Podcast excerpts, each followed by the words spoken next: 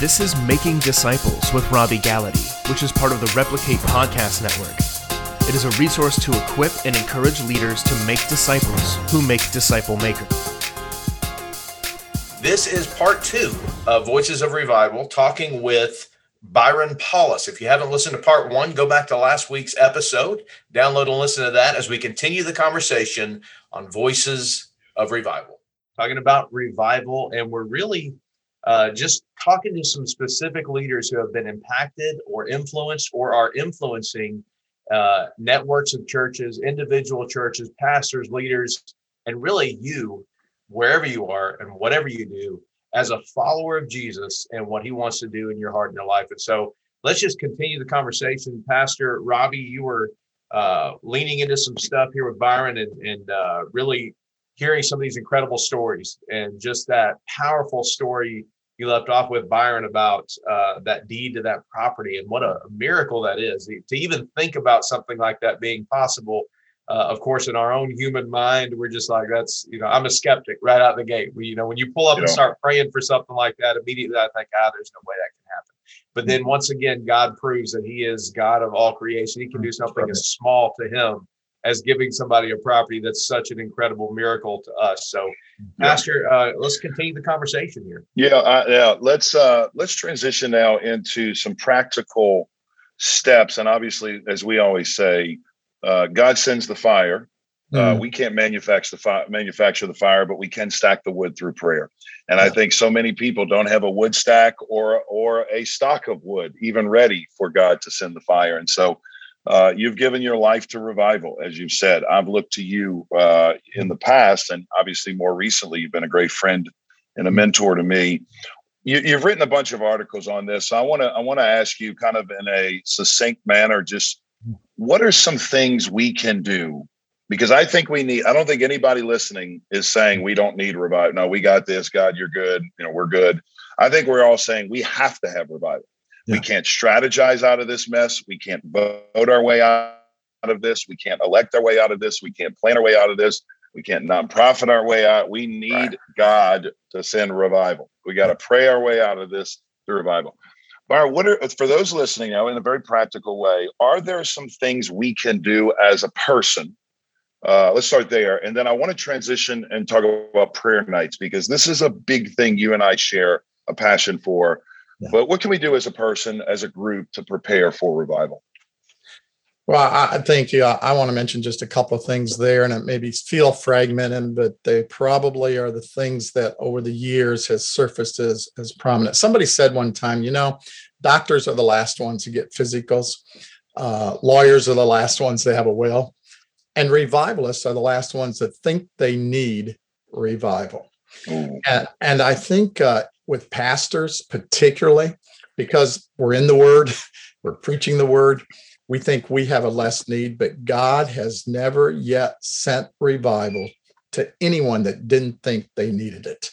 Mm-hmm. And so I think, you know, David would say over and over, I am poor and needy. you know, it's me, it's me, it's me, oh Lord. So I think that we have a need and that it begins with us and not the person next to us uh, drawing that circle and stepping inside of it and say, Lord, begin revival in my heart. And that's what uh, the old Gypsy Smith evangelist used to do. And you remember this probably. He would come to a city, and the first thing he would do, draw a circle, step inside of it, and say, Oh God, send revival to this circle. And whenever he would pray that prayer, God would do his greatest work. So let's begin with the fact it needs to begin with me.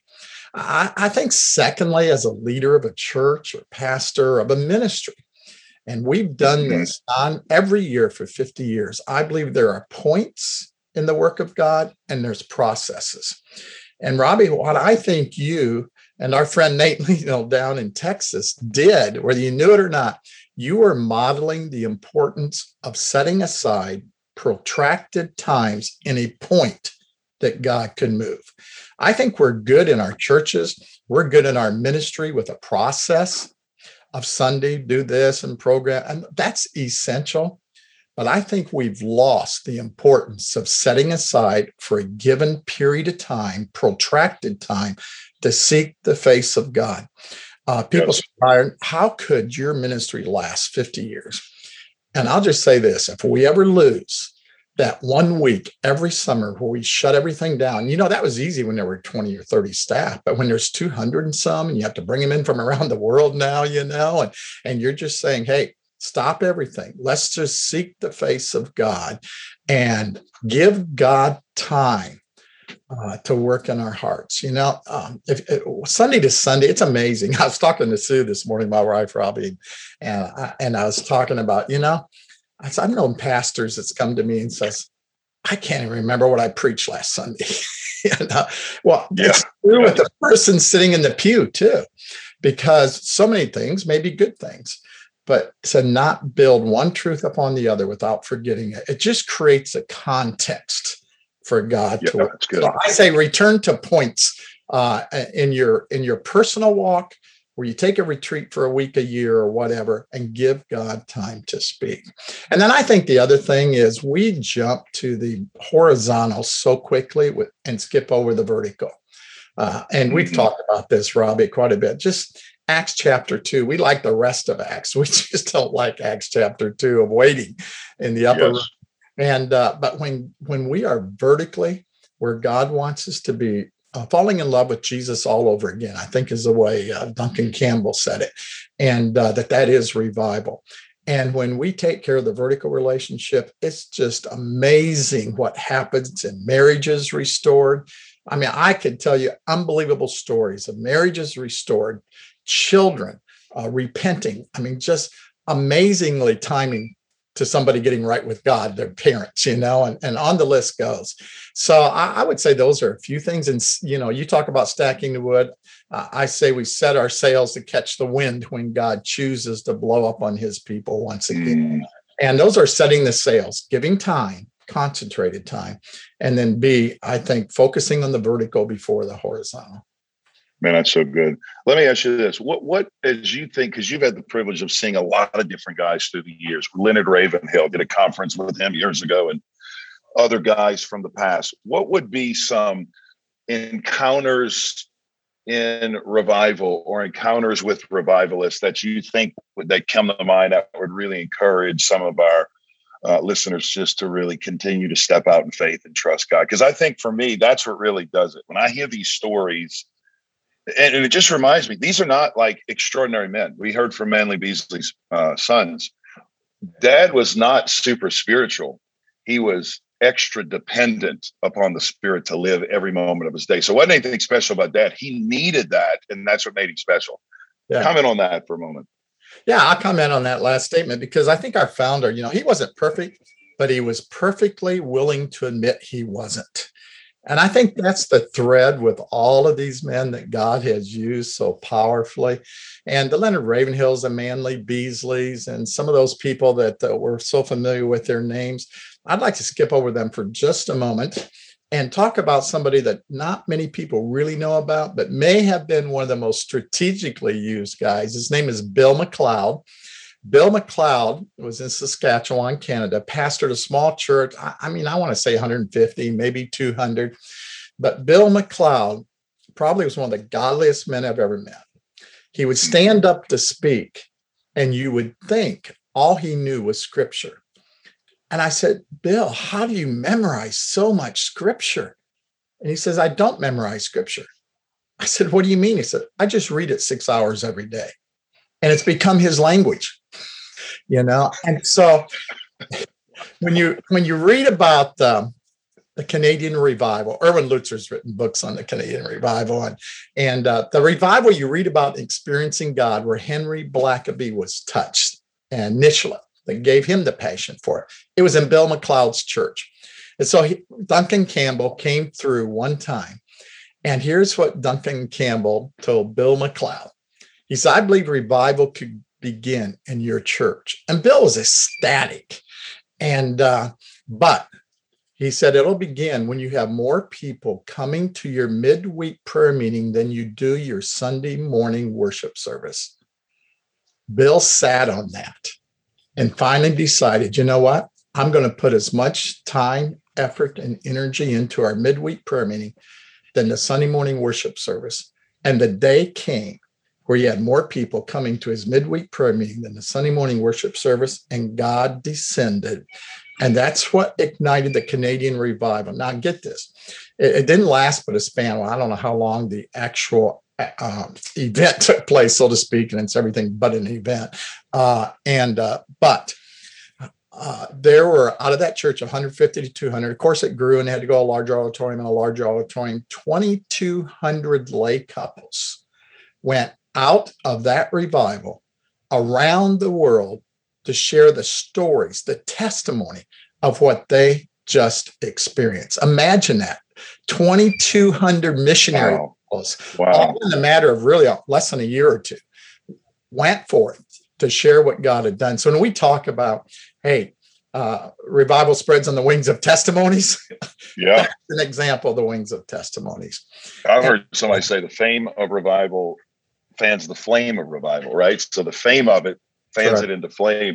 You yeah. talked about the prayer night and the prayer meeting. This has really been uh, I had this encounter with the Lord. I heard an internal voice, um, you know, spontaneous baptism. I had people push back on that and say, well, how did you hear that voice? I've never heard the voice like that. And my response is it took 10 months of one and a half to two hours a night of sitting with the Lord, no fireworks, no global megaphone, nothing. And then finally, internally, I heard this. And my response would be, how long are you sitting with the Lord? it's not anything special about me, but I had to. T- I, it took a long time to hear from the voice of God like that.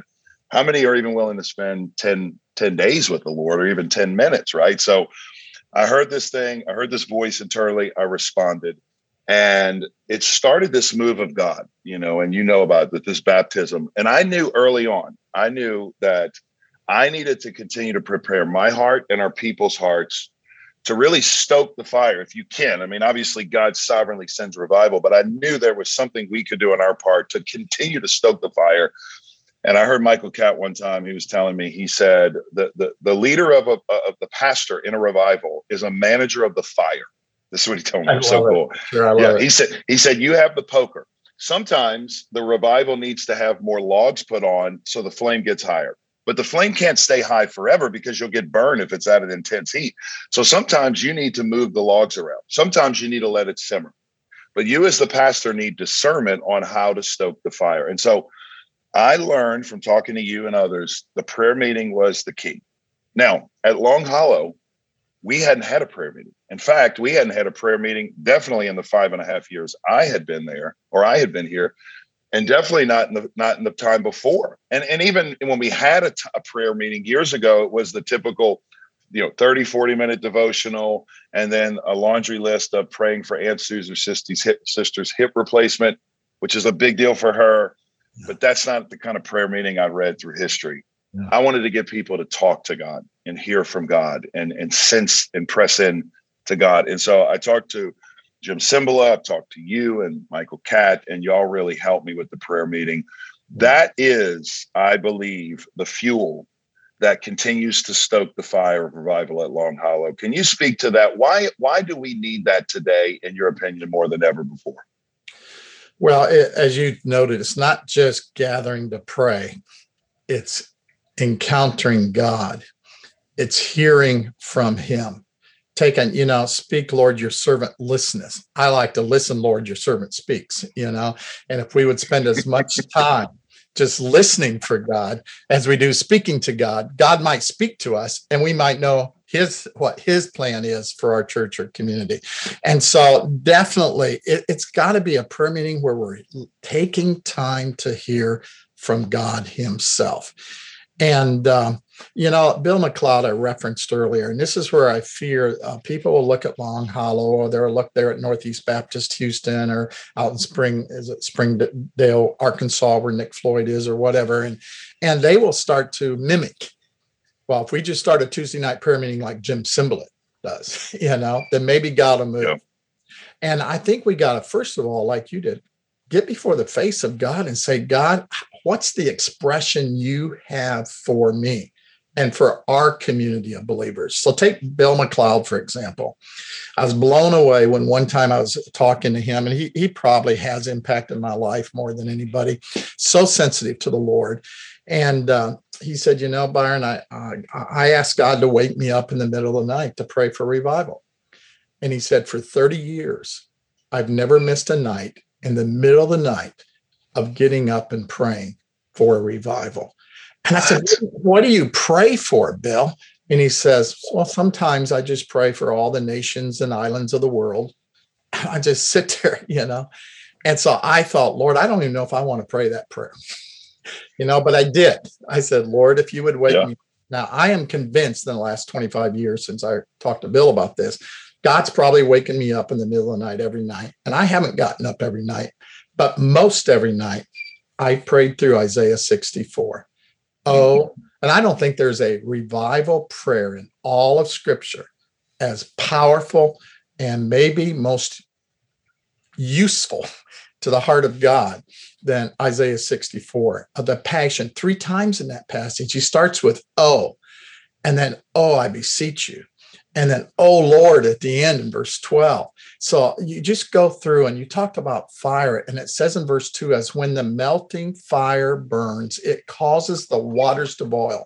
What happens when water boils it purifies. So mm. when the fire burns, one of the main things we have to look for is purity, which ties over to James, right? The effectual prayer of a fervent man, righteous man avails much. Fervent yeah. prayer of a righteous man. So I think is purity precedes power for one thing. So it's not just a prayer meeting, it's being in a place of prayer in our hearts and not mimicking what worked elsewhere. You know, we talked about Acts 2 uh, one time movements begin by not moving.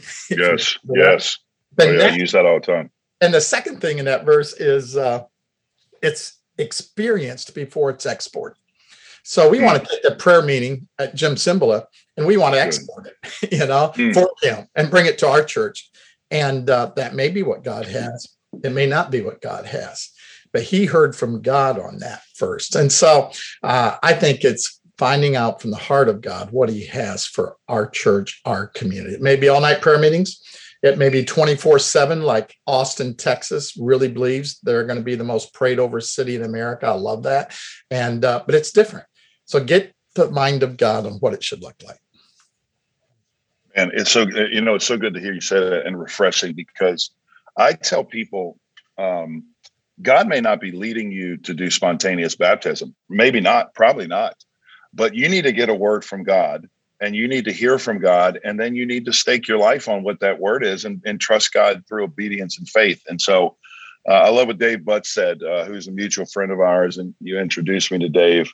Uh, he was the uh, he was the uh, national director of the uh, National Day of Prayer for years and on the board. And he said when he was teaching our church on prayer, he said, Robby, you have to pray before you start a prayer night. In fact, he said you need to pray about praying. Everything you everything you want to do in prayer needs to begin with prayer. I never thought about that. Before you start a prayer night, you need to pray about the prayer night. And before you start a prayer meeting, pray about the prayer meeting. And so I think I think that's good for all of us. So let, let me finish. We got about three, four minutes, uh, five minutes left. Let me ask you this: Can you tell us anything you think we need to hear as we move forward um, as a church, as a nation, as a people? Just anything on your heart in the area of revival, spiritual awakening that you feel like, man, if I if I could just speak to those listening who are hungry, those who are the hungry, who want more, what would you say? Anything comes to mind? You know, a very practical sense. Uh, this wouldn't be something that I think most of your audience would be expecting to hear. But you know, we've been in 7,000 local churches with our life action teams since its inception. And over the last 25 years, if you were to ask any one of what we call our revivalists, what is the greatest need in the church today? I, I, you, you probably wouldn't be surprised, but they would say it's bitterness, unforgiveness. And uh, I believe that. And I believe that until we, um, blessed are the merciful, they shall have mercy and uh, forgive us our trust like as we forgive those who trespass against us. Hosea 10 12 might be my favorite revival verse of a singular verse. I think it has more principles of revival than any others. Sow to yourselves in righteousness. Reap in mercy. That means reap in unfailing love. Reap in mercy, break up your fallow ground. It is time to seek the Lord until he comes and rains righteousness upon you. That reap in mercy is basically get to a place where you can forgive. Bitterness wow. is the stronghold in our churches today. And when we forgive, and uh, I believe that releases the ability to experience his. There's so much more I'd want to say there, but that's one little thing that I think I'd love to say to pastors at least. Yeah, no, that's good. Uh, any story comes to mind of anybody, Ravenhill, Peter Lord, uh, Manley Beasley, Ron Dunn, any any story that you can leave us with before we go? Quick story about revival. Yeah, I would just say, um, uh, well, with Ravenhill, we had him here not just for a, a, forum on revival, but we had him speak to our staff for a whole week. And I was a little surprised when he got up to the platform and before he preached, not after, he got prostrate on the platform. And I don't know, 30, 40 minutes, cried out to God. And, uh, and, and I remember he stood up and, and I remember him saying, uh, if you're willing to live without revival, you will. Wow. And I'm just praying, uh, Robby, for my own life, that I won't come to the point because the older you get, the easier it becomes to be willing to go to the place of comfort instead of to the place of, of, of sacrifice. Hmm. And I, I want to be where I'm not willing to go another day without seeing the breath of God, to see the hand of God. And it's so true. I saw the fire of God in a city come upon that city for three days, and the smoke has been on my clothes forever. That was 1976. And I said, Lord, just one more time in my lifetime. That's all, just one more time. And I'll be satisfied for, for spending my life in uh, literally my life in seeking Him and, and mobilizing others to seek Him. Man, so good. Well, you have done that, brother. You have been a uh, constant encouragement in my life, sparked me on to press into God and believe there's more. I tell people all the time, you have as much of God as you want. And um, you have all of God as, as you really desire. And so there's more. I'm here to tell you, Byron's here to tell you, there's more of God Amen. for those who want more. So thank you for being with us. Yeah, absolutely. guys. What, what a great uh, podcast and just sitting and listening to these stories and getting uh, convicted and challenged and uh, encouraged. And so hearing hearing how God is is working through one cry, life action, and just your ministry and what what you're a part of there, Byron. So appreciative of it, and and for uh, joining us today. As always, if you enjoyed the podcast, take a moment and text it to a friend, share it with someone you know that might be encouraged by it. If you wouldn't mind, give us a rating on whatever platform you listen to your podcast. And until next time, bye bye. Are you struggling with the fatigue of ministry post COVID? Have you experienced some fruit but hit a plateau in your life or even your church? Could you benefit from a group of like minded leaders who can help you achieve your God given potential? Being a church leader is more challenging today than it has ever been, and the pandemic hasn't made it any easier to lead. We now have a whole new set of problems to deal with as church leaders that will require new solutions. With this in mind, we developed the Replicate Collective. This is a close knit group of church leaders who want to help you and your church unleash your God given potential. Members of the collective will interact with premier church leaders, men like Will Mancini, David Platt, Pete Scazzero, and many others. Members of the collective create catalytic clarity for their church and personal lives. They participate in weekly huddles with like minded church leaders and you'll get personal coaching from me and the Replicate team. If you're interested in applying to join the collective or simply want to find out more, head over to replicatecollective.com. Replicatecollective.com. We have limited spots, so you want to check it out today. Thank you for joining us for this episode. Take a moment to subscribe and share this podcast you can receive more free resources to help you make disciples in your home, group, or church by clicking the link in the show notes or visiting our website at replicate.org.